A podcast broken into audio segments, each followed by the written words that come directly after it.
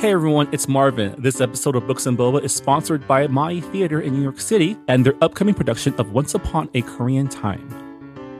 Founded in 1989, Ma-Yi Theater Company is a professional, award winning nonprofit 501c3 organization whose primary mission is to develop and produce new and innovative plays by Asian American writers.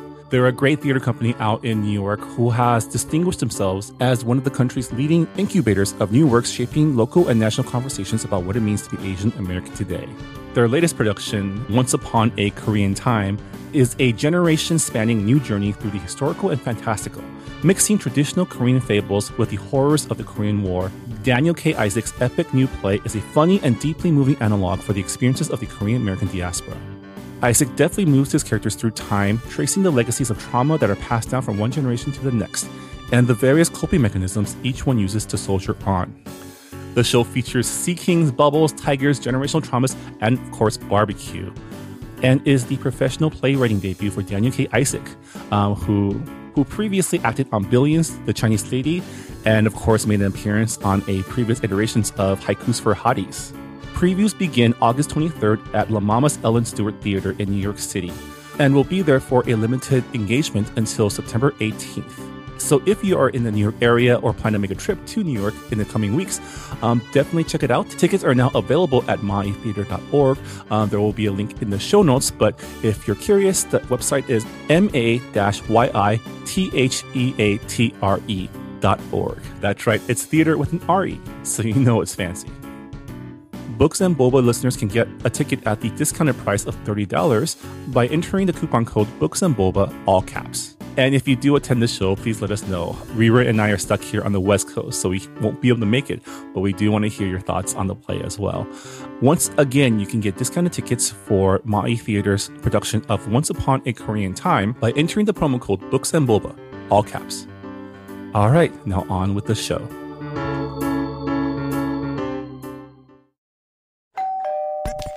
You're listening to Whoa! Potluck. Potluck.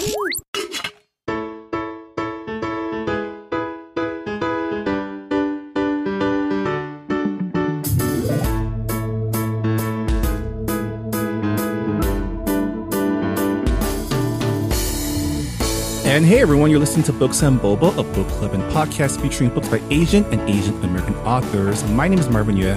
And I'm Reera Yoo. And today we have another amazing author interview. Um, this time we're chatting with Sangu Mandanna, the author of The Very Secret Society of Irregular Witches, which is coming out uh, this week on August 23rd.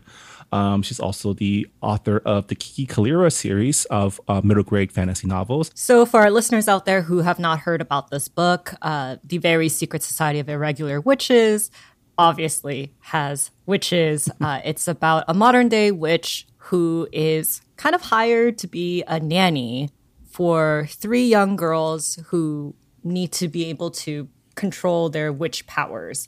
And that is all I'm going to leave it at. There might be some like hot librarian in the mix, but um, yeah, it's a very cozy read, and I really enjoyed reading it. Yeah, it was so much fun. I, I know this is considered an adult fiction book. Uh, and, and, is it adult romance? Is it considered that we are? It's adult cont- contemporary romance. Right. It's a lot of things.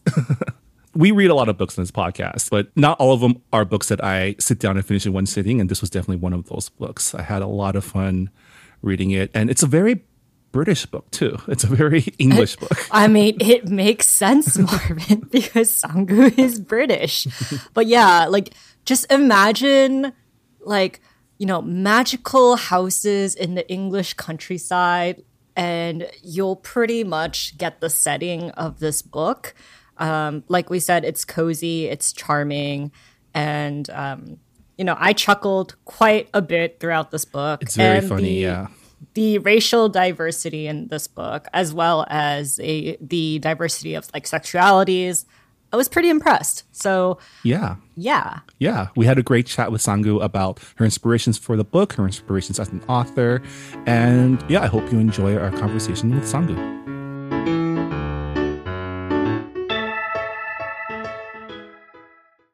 Hi, I'm Shinyi Pai, host of the podcast Blue Suit. In a world full of stuff, what do we choose to hold on to? The Blue Suit is a podcast about commonplace objects and the people who transform them into something remarkable. From an inherited Chinese English dictionary to an old calophone playing records left behind by Japanese Americans incarcerated during World War II, our podcast showcases modern day artifacts of Asian America and what gets elevated to heirloom status. Find it by searching for The Blue Suit wherever you get your podcasts. And we are here with Sangu Mandanna, the author of the Kiki Kallira series, the Celestial series, and several other novels about magic, monsters, and myths. Today we are here to chat with her about her newest book, The Very Secret Society of Irregular Witches. Uh, welcome, Sanggu. Thank you. Thanks for having me. Yeah, you're calling from overseas. Remember, is this our first? It's not our first overseas guest, is it? It is definitely not, Martin. Um, but yes, I am. Um, England. Yeah. Eight hour time difference, I think. It works out perfectly because your evening is our morning. So it's not like um, yeah. when- sometimes when we talk to East Coast people and they want like a morning time slot, we're like, okay, I guess we can wake up at 6 a.m. to talk to you. Oof. Yeah. Uh, so we like to begin our interviews by asking our authors, were you always a writer or is this something that came later in life? Like how how did you come into writing? Uh, yes, always, I would say. Um, certainly, I was always a storyteller. Uh, not necessarily in a good way. Um, I, I spun many a yarn when I was um, a child and told many a lie that got more and more elaborate. And coincidentally, that kind of tailed off when I started actually putting these stories down on, on paper. um, so, yeah, so I'd say probably always a storyteller. Um, and I think, you know, for as long as I remember, I've wanted to write. Like, I was what, like eight or nine when I started writing actual short stories. Um, they weren't good, but they were they, they were short stories. And by the time I was fourteen, I was writing like you know like giant epic fantasies. Um, again, not good, but but they were they were written. And you know, I always say that like even if a book is terrible, it's practice for the next one. So I think this is absolutely something that I've always been doing and something I've always wanted to do. Um, saying that, it took a very long time to start doing it professionally. Um, I was 22 when I signed my first book deal and started kind of thinking about it seriously when I was 15. So we're talking seven years of trying. Uh, I mean, so 22 yeah. is very young to get a book is. deal. it is very young. when you say think- that it took a long time, I'm like, oh, Yeah. no, I that's know. actually it, like, not that long of a time. it does sound ridiculous when like you say oh i was 22 it took a really long time but i think like for me feeling that i'd started seriously at 15 it was a seven year kind of um, you know trying different manuscripts sending them out getting rejections sending more out getting more rejections um, I, b- believe me when i say it felt like a very long time Well, I've noticed like we've interviewed authors who, you know, were still in college when they published their first book. And Mm-hmm. um, I think a lot of people in media underestimate them because they're so young. And, you know, like it turns out that they practiced their craft almost just as long as other authors who came out later in life because they started from a very young age. Yeah, I think so. I mean, I think regardless of how old you are when you first publish a book, very, very few authors like r- write a book for the very first time and then publish that. Um, like reg- whether you're 40 or 20, you've probably been doing it, practicing for a long time. Um, so yeah, I, mean, I don't really think the age matters. That said, um, I do think Having that, an you early know, start helps. Yes, it does. It absolutely does. But I also think that I, like for me, I can't speak for anybody else, but for me, I feel like that I understand more about the world. I have a broader perspective now than I did when I was 22. Yeah. So forgive me for this very basic of Asian author questions, but how did your parents react when you wanted to be a professional writer? So, you know, uh, if it had been most other families, I think that that would have been a very um, like a controversial subject. But I actually grew up in a pretty artistic family.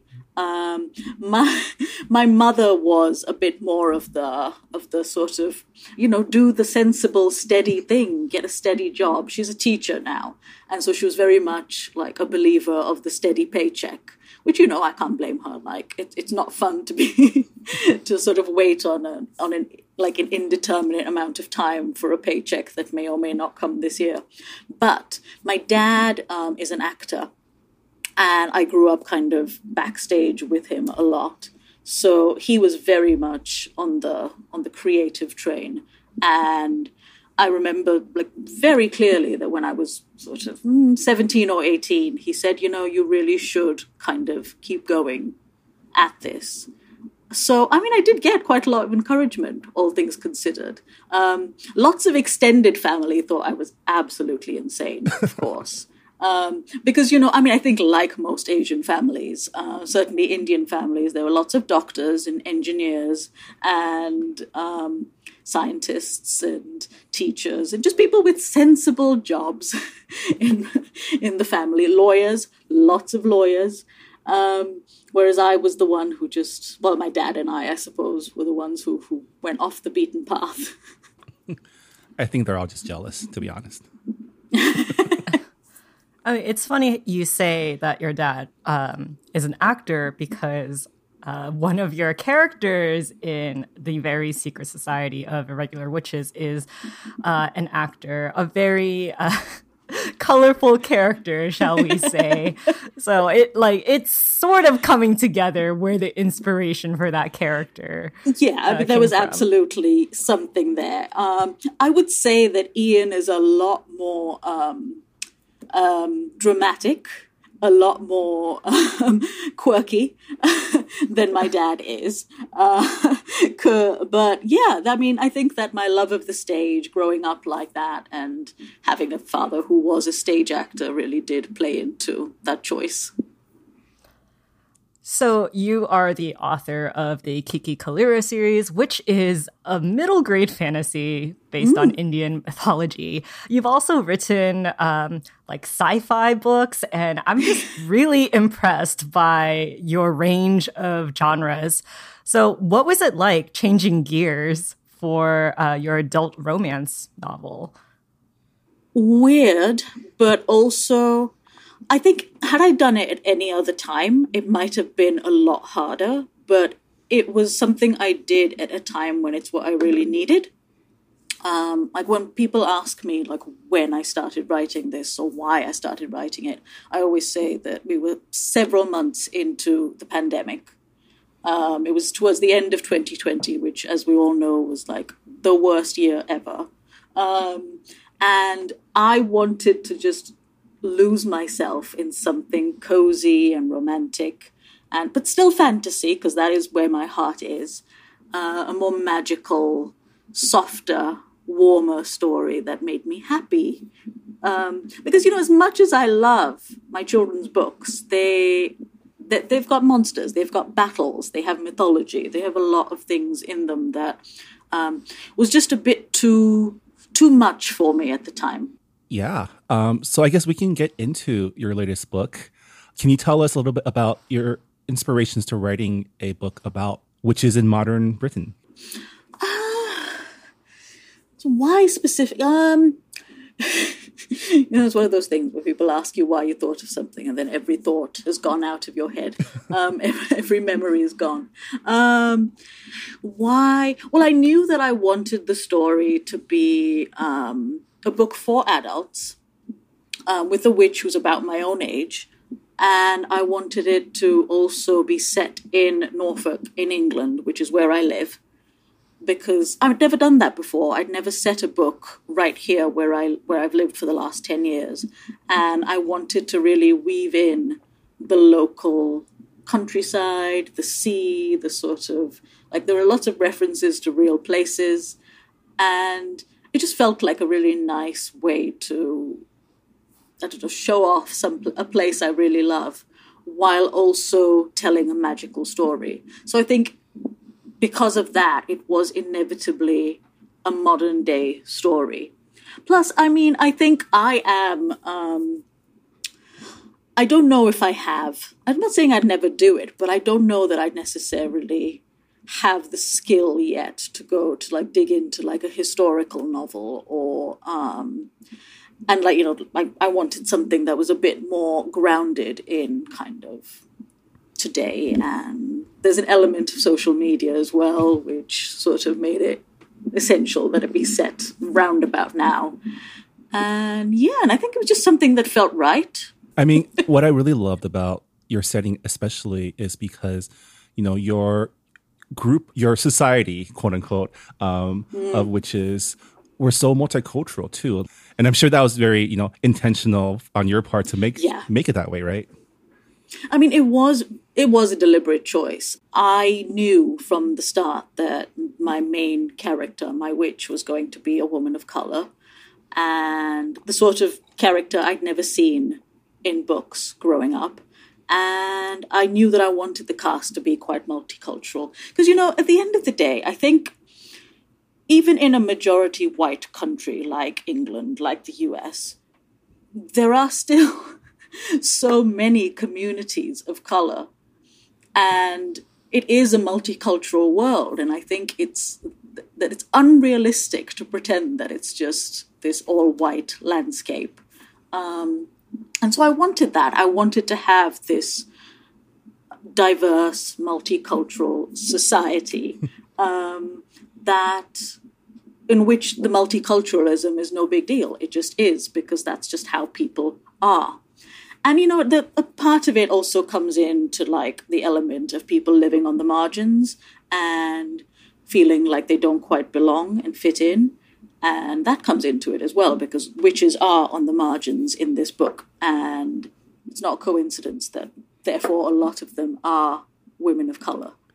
Yeah, so many intersections in your characters. You know, yeah i mean it was a really it was intentional but also enjoyable like i had a lot of fun and i really enjoyed being able to reflect the world i know in this story rather than the more expected kind of um, homogenous kind of like one size fits all society I was telling Sangu uh, before we started recording that her book was like a session of therapy for me because it was so it was it was like a slow burn slice of life, which is like my favorite genre ever. And then you add in a sprinkle of magic, and I'm like, yes.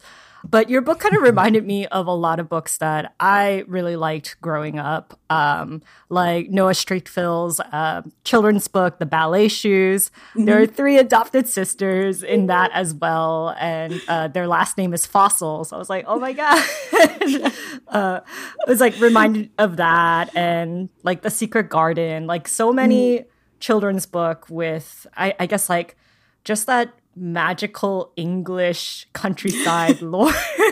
yeah, yeah. No, I mean, I know exactly what you mean because those are the kinds of books I loved growing up as well. Um, and I mean, I guess, you know, I wouldn't, I, don't think that at any point I consciously thought of ballet shoes while I was writing this. But the more people mention it, the more I realize, you know what? It was there in the back of my head. It had to have been because I love it. It must have been there. And, you know, the three little girls, adopted girls in this like quirky family in one house. And, um, I just loved that. And I think, again, it comes back to the fact that I loved these stories, but we never saw people of color in these stories. And I wanted to, well, write a story that I could see myself in. yeah, the closest we've gotten were like Studio Ghibli films. And Yes. those aren't real people. Many of which are based on books by white people with white characters. Um, I think Kiki's yes. Livery Service is one of the exceptions. Because that is actually based on a book by a Japanese author, but yeah, most of them. Like Howl's Moving Castle, love it, love the book, love the movie, but you know, lots of white people.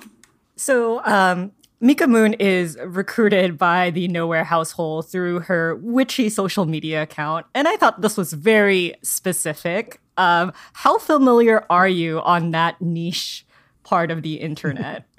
Um, I don't know about familiar, but I have found my I found myself there um, quite a lot. I mean, I um, I don't know whether it's like my ADHD or my OCD or either or or both, but like I find myself getting very into things for like like I will hyper focus. I will become obsessed with something for six months, and then I'll move on to something else.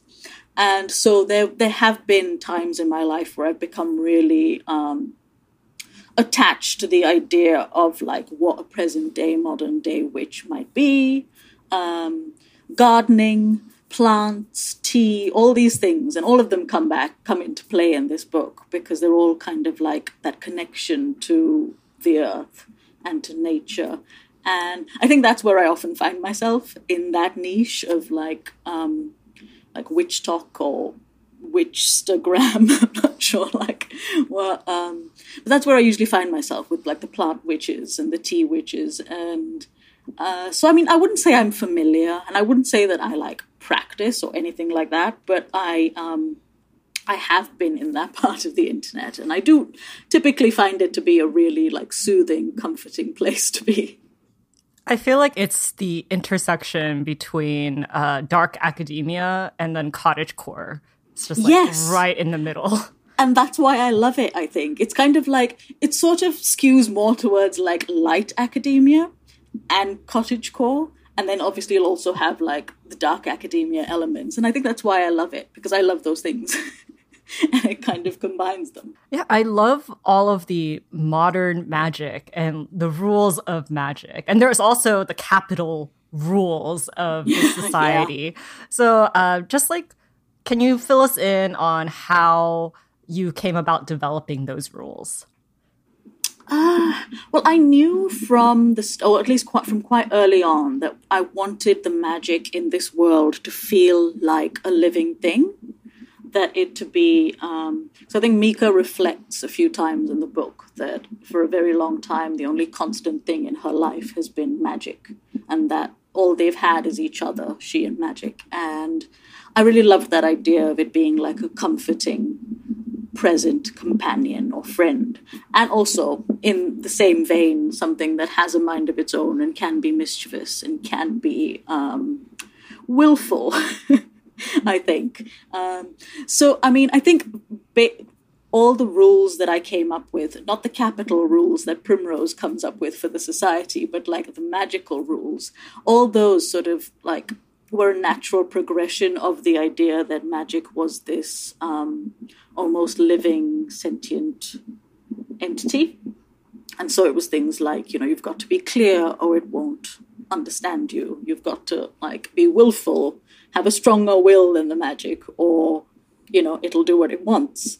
And it wants to be, you know, used by a witch. It's attracted to witches because it, it they're the only people who can use it and you know do fun stuff with it but you do have to be careful and i think it was all quite um, kind of like the natural consequences of what it might be like if something like this really existed and yeah i think that's really how the rules formed and shaped themselves I want to talk about how the narrator in your book is also its own character. And maybe it's because I've been watching a lot more like Regency era stuff because of Netflix and, you know, the recent, you know, craze in, here in the States about that era. But I couldn't help but read your book in the voice of like one of those British ladies, Emma Thompson or Julie Andrews, because the, the narrator itself is such a character and very sassy and you know it's constantly just giving your characters a ton of just crap right? Yeah. just making fun of them in the prose. And i guess talk to us about writing in that way like what inspired you to just make your narrator so um so funny? Um, well thank you for saying that. Um, you always hope things will come across as funny but things that the author finds funny aren't necessarily things the reader finds funny. Um, but no i think like you i love the the sort of the wry um, tongue-in-cheek old english lady sort of narration. And um, it was really exciting for me to actually use that here because not only did it feel like the natural voice for the story but it's something that i've never really been able to do in children's fiction. Um, that kind of wry um, overly elaborate way of speaking, tongue-in-cheek kind of humor doesn't it doesn't necessarily work in an action-packed children's book but it worked in this story and i just i had so much fun with it. It is it does feel like a character on its own. I mean you often get the fact that we are in other characters heads but sometimes you sort of step back and there are observations about people and i enjoyed that. I really did and i'm really glad that you found it funny. That's that's a relief Yeah, I was uh, I was surprised too because a lot of uh, romance novels they're written in first person or they uh, go back and forth between uh, the POVs of the heroine or and the love interest. So I was like, oh, this is a third person narrator. Like they have the same type of humor as me, so I really enjoy. I really enjoyed it. Um, but Jamie and Mika's slow burn romance, like Marvin probably knows this already, but uh, the grump and the sunshine pairing in romances are like probably my favorite. They're like my cup of tea.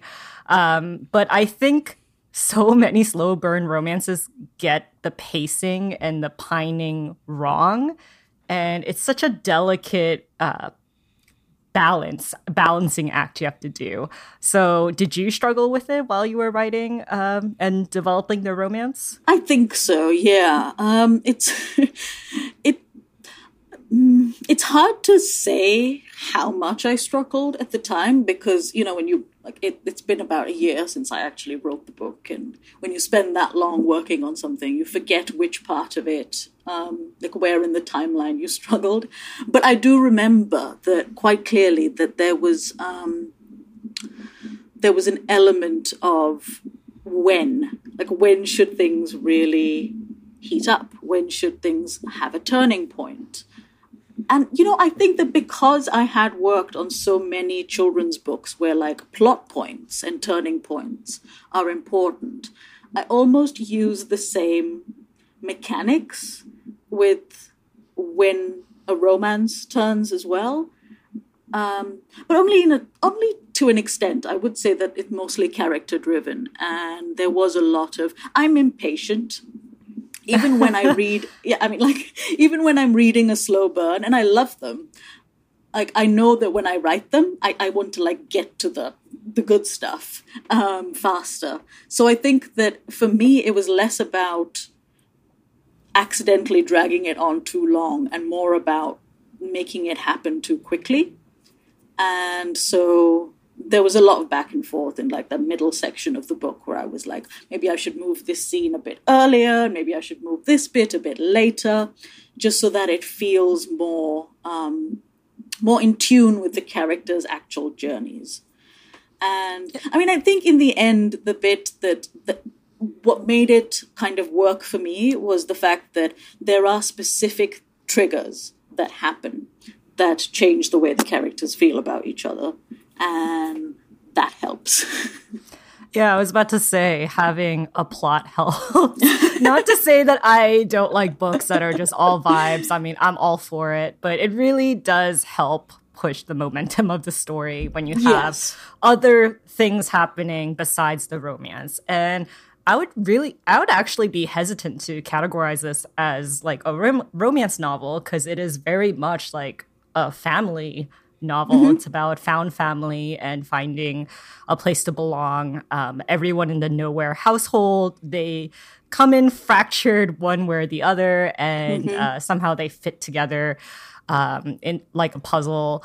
Uh, so, can you tell us more about how you developed the characters, the household of the nowhere family? yeah, I mean, I love them. I like I always say that it is family first and then romance after that. Um, well, Ian and Ken came to me quite easily because they were so vivid. I just knew um, that they were so clear to me. I knew exactly who they were, and I knew that they were going to be, you know, two of the guardians to these three little girls. Um, I wouldn't say that they are based on anybody I know, but they there are resemblances. Um, to an an older couple um, I knew growing up. Uh, so there is a little bit of that, but they are very much themselves, and they were so I don't know. I just loved the idea of this like elderly queer interracial couple falling in love with these three young children and like going to bat for them at every turn. And then, of course, to also have like Jamie as part in part, part of the mix. And and I knew from the start that Jamie, being the grump he is, would butt heads with Ian, but they would also adore each other. And that Lucy and Ken would be the ones with some common sense. In fact, you I need think, a couple of those characters. exactly.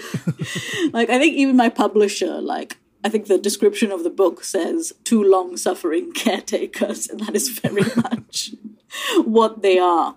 Um, and I think in my proposal for the book, when my agent and I sent it out, I there's a there was a line when I was like describing the synopsis that was something like, "As the two sanest members of the family, Lucy and Ken." Because you know, I mean, at the end of the day, everybody else is a little bit insane. Um, Ian is, Jamie is, Mika absolutely is. The three children, I mean, they're all a little bit. Um, and Ken and Lucy are very much the kind of the stable ones. So, I mean, I think in the end it was a very natural dynamic. That kind of finding different pieces that fit together. And their backstories also evolved quite organically. Because, uh, again, I mean, you know, like you said, they are all fractured in some way and yet somehow find themselves made whole by being part of this family.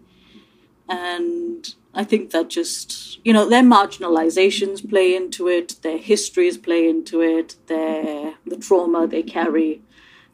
And all of that, I think, kind of, if you spend enough time like living in your characters' heads, they kind of unfold. well, let's talk about the the three girls, Rosetta, Terracotta, and Altamira wonderful names, by the way. um, but yeah, like they are all racially diverse. Uh, mm-hmm. Terracotta is uh, from Vietnam, and Altamira is from Palestine, uh, and Rosetta is black. And I thought it was really, I mean, I kind of chuckled, but it was also like sad when I read it. But um, was it Ian or Ken? They asked Mika, "Oh, can you like teach them to come to like come to grips with their identity as a woman of color like how do you navigate as a witch of color and she's like that's not a subject that we're even going to go into yeah and i mean i think their like their need for Mika comes from both the fact that she is a witch and the only person who can teach them um, the magic control over their magic, and also the fact that she is a woman of color. And you know, while I deliberately made that choice for them to recognize that they, as for not um, for not women of color, would wouldn't have the perspective Mika would have, I also made the choice to like have a couple of them take it just a step too far and expect her to be able to like somehow explain to these three diverse identities, none of which she shares with them, that uh, how to kind of navigate their own identities. And you know, it is it is a thing, isn't it, that you assume that one person can somehow speak for everybody. And she's just like yeah no that's that's not how this works. I can help but i cannot like be everything to everyone. Um, but yeah it was again a very conscious decision to have three diverse children. And it was a conscious decision to kind of play into that problematic trope of like the wealthy white lady who adopts um, children from like poorer less developed countries typically um, often war torn, as in the case of Palestine. And, you know, and I wanted to go into that, into the fact that neither Lillian nor Primrose really understand what they're doing when they take in. They have good intentions, as people often do, but they don't really understand what they're doing when they pluck these children out of their native countries.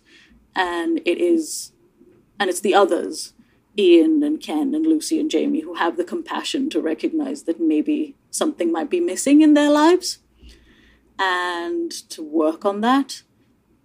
And yeah, like that was something that I, that was important to me to sort of explore that. Yeah, I mean, Mika is from um, South India, and she was mm-hmm. adopted by Primrose, like you mentioned.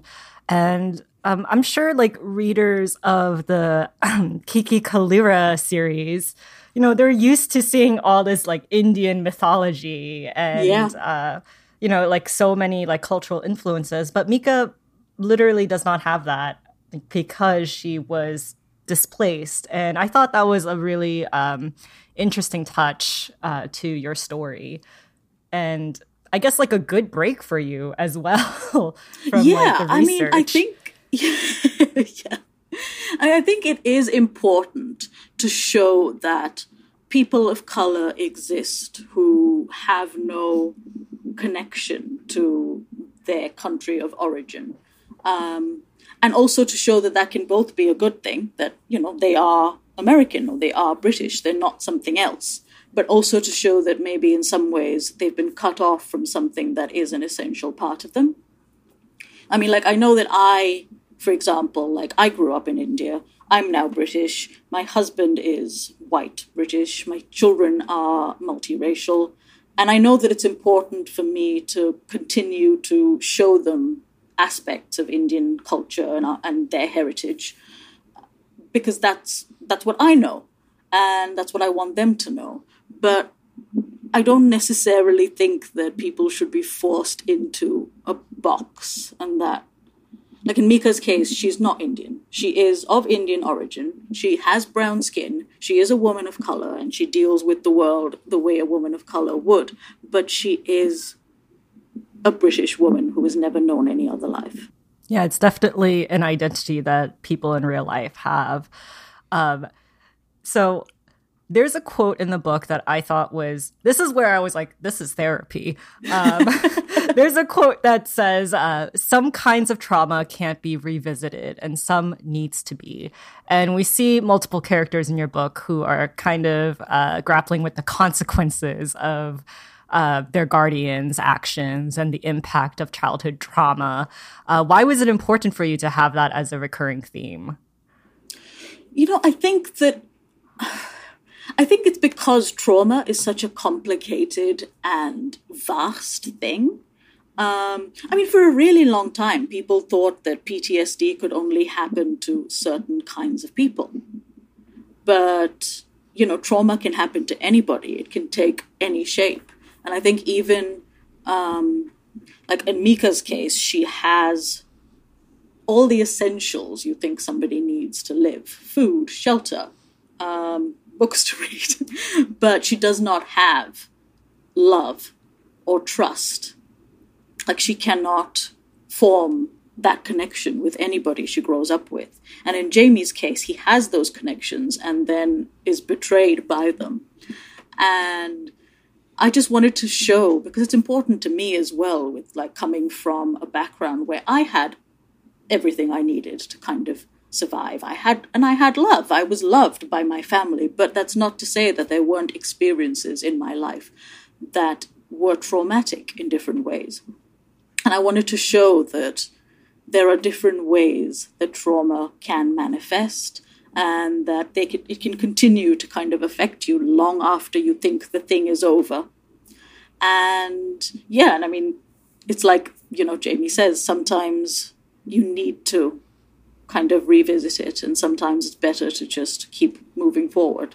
Yeah. I mean, generational trauma is a theme that we encounter a lot on this book club because it's a topic that I think a lot of, especially Asian authors, like to explore because most of us come from families who a generation or two ago were constantly surrounded by war mm-hmm. and that kind of that stuff gets passed down. And there's so many just allegories that I saw from your book, you know, the fact that Primrose as the elder has different values from from Mika, and there, there's a clash in that. Like how do how do we raise the next generation? Uh, how do I give them something that I didn't have? But at the same time, in her mind, she was giving love in her own way by providing these basic essentials, which is what a lot of us experience from you know our parents and grandparents. Um, and you know, I don't know if I'm reading too much into this, but the fact that part of the way Primrose protects her her society is to keep them isolated from each other because when witches gather, you know, in your world, the magic gathers around them and that kind of starts making them suspicious. It makes me think about how like racial enclaves are always viewed with suspicion because, oh, these people are gathering together, they're suspicious, right? And there's that constant just fear of we can't be in community because then people will start suspecting us. Yes. I mean, you know, that was, um, I don't think you're reading too much into that. Um, it was, it is, it is a thing, isn't it? It's um, like I mean, I'm an immigrant, and I know that like there are communities of like South Asian people here in the UK, communities of East Asian people, like clusters. And I understand why people do that because you seek out people who will understand you, sometimes in language, sometimes in customs. Um, but at the end of the day, you are also viewed as other when that happens. And yes, a lot of like, and I think Primrose is, like you said, um, complicated in that way because she is so antagonistic in so many ways, yet it comes from a place of fear and love and wanting to protect by controlling. And it's not necessarily a good thing, but there are there is like there is a reason there. She's struggling with her own kind of trauma, her own fear of what happens when you're othered, when you are viewed as wrong or suspicious. And she knows, she has firsthand experience of what that's like. And she's determined to make sure no one else has to experience that, even if that means that witches have to lead lonely lives. And it's that clash between the modern day, the like the younger, um, more hopeful Mika, wanting more, and the older, more set in her ways, Primrose, like still reacting out of fear. Which I think, yes, again, is ties in very is familiar to so many of us who have experienced that kind of clash of generations and the generational trauma. Yeah. Um, so I have one very important question. Uh, if you could have only one practical magic spell, what would it be? Because there were a lot of practical magic Oof. like sneaked here and there in the book. Oh, oh.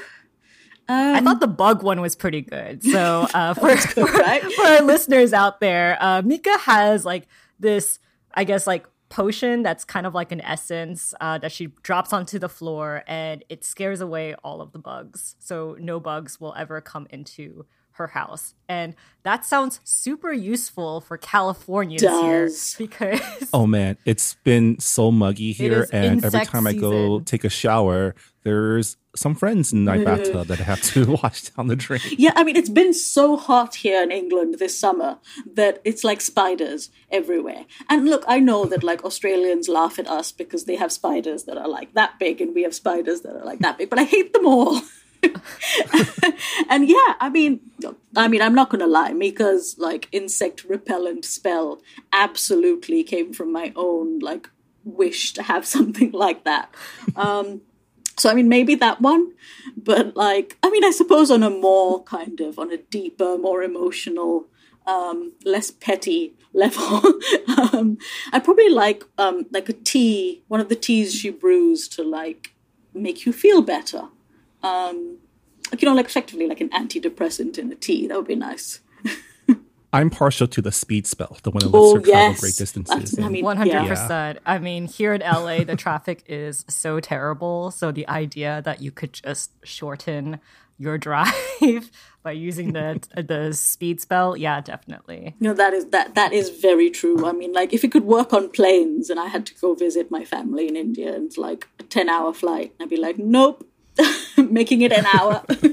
I would probably um I think there should be like a T for like avoiding bad topics in conversations with with strangers. Yeah. It's like yeah, like it's like I know like when you have tea, it's like you have to do small talk and it's like what if you just mm. skipped all of that. Yes, all the awkward. This is stuff. me as an introvert, just uh, just or like ideas. you know, like or like when you're sitting down with like you know all the grandmas and the elderly relatives and they're asking you about like your life in that judgy yeah, your way love life. it could and be like like, like are you married yet? Why don't you have children? Like you know why is your skin so crap? It's like oh, for god's sake can we please avoid all of this? Yeah no that would be a very good tea.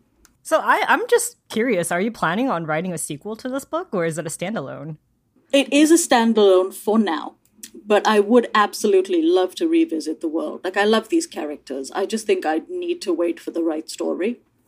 Um, but my book next year, um, the one I'm writing right now, which will be out around this time next year, is similar not the same, not the same characters, not the same setting, um, but similar, still the same vibes. So.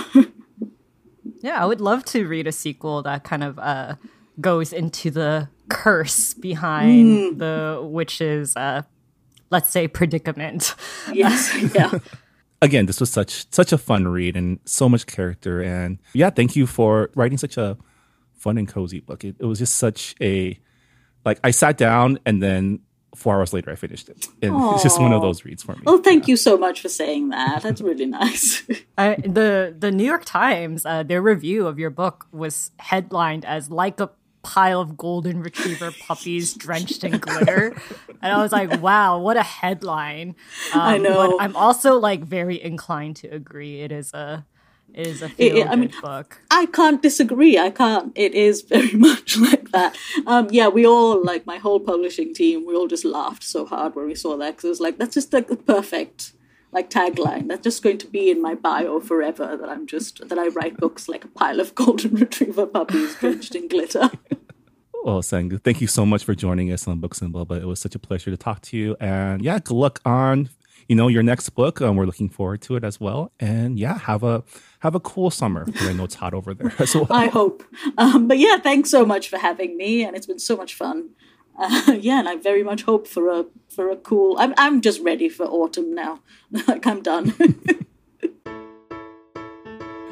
And that was Sangu Mandanna, the author of The Very Secret Society of Irregular Witches, um, available, available at booksellers everywhere, including our Books and Boba online bookshop as well. So um, if you're interested in this pile of golden retriever puppies drenched in glitter, I think that was the, the tagline, um, check it out. Um, and also, shameless plug, if you do purchase the book off of our bookshop, it does support our podcast as well as your local bookstore. So that's cool too.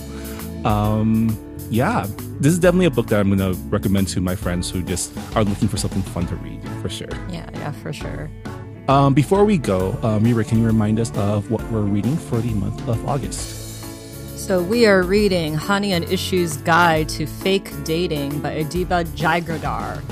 Um, so it is about a bisexual teenager who comes out to her friends as bi, and her friends who are terrible tell her that you can't be bisexual because you've only had crushes on guys.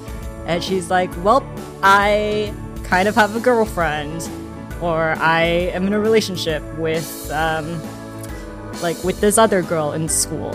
And they start a fake dating relationship. So yeah. I already love the premise. I'm pretty excited to read this book. I know a lot of our uh, listeners are also excited because it was, you know, it was retweeted a lot on our social media account. So, really looking forward to hearing all of your thoughts. Yeah, we'll be discussing that book at the end of the month, as always. So, if you have finished the book and have your own feedback to give, um, please let us know on our Goodreads forums. Um, we do love to include the comments of our listeners in our discussions as well. Uh, but on that note, that'll do it for this episode of Books and Boba. Uh, thank you all so much for listening, and we'll see you all next time. Bye, everyone. Bye. Thanks for listening to Books and Boba. This podcast was hosted by Marvin Yueh and Reera Yoo and edited and produced by Marvin Yueh. Follow the book club on Twitter and Instagram by going to at Books and Boba and engage with us on Goodreads on our Goodreads group. You can also check out past episodes of the podcast by going to booksandboba.com and by subscribing to us on your favorite podcast app. Don't forget you can support Books and Boba and Asian American authors by purchasing books at our bookshop.org account. Check out the link in our show notes and also at booksandboba.com. Books and Boba is a proud member of the Potluck Podcast Collective, a collective of Asian American hosted podcasts featuring unique voices and stories from the Asian diaspora. Learn more about the collective and check out our fellow Potluck shows by visiting the website podcastpotluck.com. Thanks for listening.